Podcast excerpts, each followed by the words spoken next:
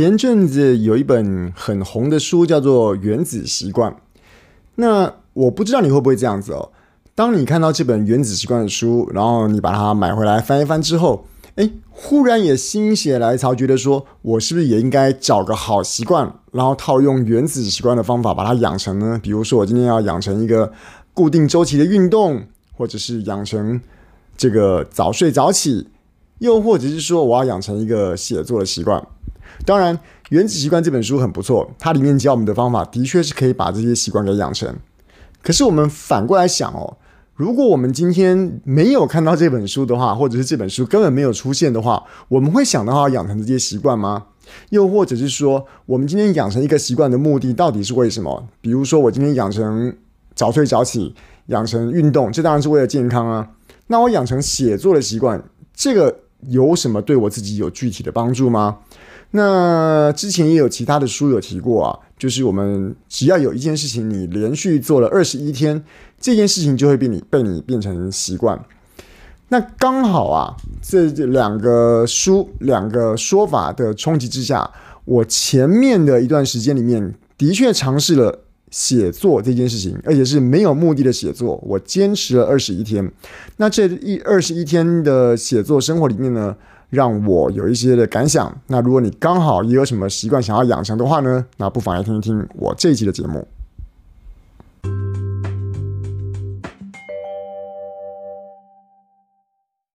Hello，谢谢大家再来看我，这里是人生实验室，我是科学 X 博士。前一阵子啊，其实到这一阵子也还是一样很红的一本书，叫做《原子习惯》。那里面教了大家很多很多的方法。怎么样可以把一个习惯给养成？那当然了，这本书是因为很红之后，我们才注意到这件事情的。那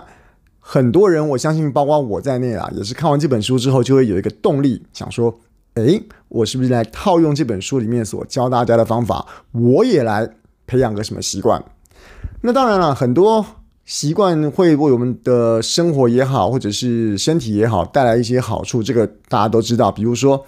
早睡早起的习惯，哎，对身体好；规律运动的习惯对身体好。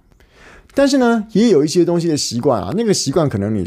很难具体的说出它好在什么地方。比如说写作的习惯，又比如说阅读的习惯。这个当然，我们都会觉得说写作可能是好事，阅读是好事。可是你可能很难具体的说出说这个多阅读，哦，我好像多了一些知识，多了一些想法，它会有具体好在什么地方？或者是说我今天有写作的习惯，写了半天，哎，文笔变得比较顺了，那它好处我好像也很难具体说得出来。我又不是说以后一定要当作家、当布洛克等等的。那再配合另外一种说法哦。之前也有也有一种说法是说，当我们把一件事情重复的做，一直做，做二十一天之后，就会养成一个习惯。那这两种说法，刚好这个说法我是先听到的，后来才看了《原子习惯》这本书。那很凑巧啊，刚好我在这个去年二零二一年的时候，我上了一门线上课程。这个是我想大家如果很熟悉这个。呃，文案圈的话，有一个叫做“文案的美”的公司。这个大家如果比较熟悉 Facebook 粉丝团的话，有一个这个每天来点负能量，就是这个“文案的美”之前的作品。那老师是玉胜老师，在圈内相当的有名。那那阵子呢，我就报名了这个玉胜老师的线上写作课。那说实在的啊，我很难定义出写作这个东西到底有多么的重要。但是呢，养成写作的这件事情啊，养成写作的习惯这件事情，的确对我造成一些改变。那我必须要先讲，我当初其实报名这个课程的时候，其实一部分是想要增进写作的能力。可是老实讲哈，我不太能够说得出来，我为什么需要增进写作的能力。就跟我刚刚说的前面很多，我今天觉得要读书，可是我很难具体的说出为什么要读书。我隐约觉得写作很重要。写作可以整理我们的思绪，写作可以训练我们的文笔，但是这些事情到底要干嘛？其实我当时还一下子说不出来。那当然，文案的美的文案很厉害嘛，所以我立刻被那个招生的文案所吸引，马上就卡片拿出来，然后刷卡就刷下去了。那也很凑巧啦。说实在的，我在文案的美这个课程里面，有关于写作，我并不是个好学生哦。前几次的作业我还有按时交，后面我就没有按时交作业了。不过呢，我忽然想到一件事情，就是之前有人说过，一件事情持续做二十一天，就会确实养成习惯。而刚好那个时候，我也想到了这个《原子习惯》这本书里面所跟大家讲的一些事情。于是啊，我那个时候就想要说，那我既然上了这个玉胜老师的写作课，我不如不如抱着这个人生实验室做实验的精神啊，我就来试试看，我坚持二十一天的写作，而且那个写作是真的写作，就是以一个大约是两千字的标准，然后。写一个完整的文章，而且这个文章可能也不是流水账，是真的有头有尾、有意义，而且要带给读者有一些具体收获的文章。那当然了，我那个时候为了怕这个，我今天这个励志啊可能不够坚定，我还跟我的朋友约定说，我每天写好文章，一定要把文章切给他看。好了，那那个时候呢，我就开始这样子做了。当然了，我们很多时候在写一个文章也好，或者培养一个习惯也好的时候，常常会被这个我们今天，哎呀，太忙啊，没时间啊，临时有其他的事情插进来，导致我没办法顺利完成我每天想要做的那件事情所干扰。但是那个时候啊，因为我实在是太想要试试看这个二十一天坚持做一件事的魔力，所以那件那一段时间，我即使我很忙。比如说，我那个时候有我自己的线上课程。如果熟悉科学 X 博士的朋友的话，可能知道我有一些科展的课程。那科展的课程其实是线上即时的。我上完课之后，其实是很累的。那上课之前，我也可能在备课。所以，只要有碰到有科展课，我上课的过程中，那天几乎在上课之前就没办法做别的事情。而下课之后，可能九点多，那把器材收一收，十点多了。但是我为了要维持这个二十一天写作的习惯啊，我还是努力，还是坚持，再怎么累，我也是要把这个二十天给撑过去。好了，那接下来就要讲到我今天所要说的重点了。虽然我养成二十一天写作的这个习惯的这个这个志向啊，其实并没有特别什么目的。虽然我平常有写一些文章，写一些 Facebook，但我并没有要。特别为了这个去做日更，或者是做一些其他的呃目标，或者是达成一些里程碑。我就是单纯想要试试看二十一天写作会怎么样。诶，我还真的发现有一些不一样了。前几天我在写文章的时候。当然，一开始满腔热血，所以在每一天有空档了之后，就想说我今天要写什么才好。然后呢，这个架构要怎么样的起承转合，在哪边写到哪里需要一个转折，最后又要跟这个读者们交代一个怎么样的一个重点，然后产生什么样的金句在哪边结尾等等的，很认真的在写这件事情。所以一开始的时候，写一篇文章会花我很长很长的时间。可是渐渐渐渐渐渐写着写着啊，写到大概十几篇的时候啊。那个写文章的手感渐渐变得不一样了。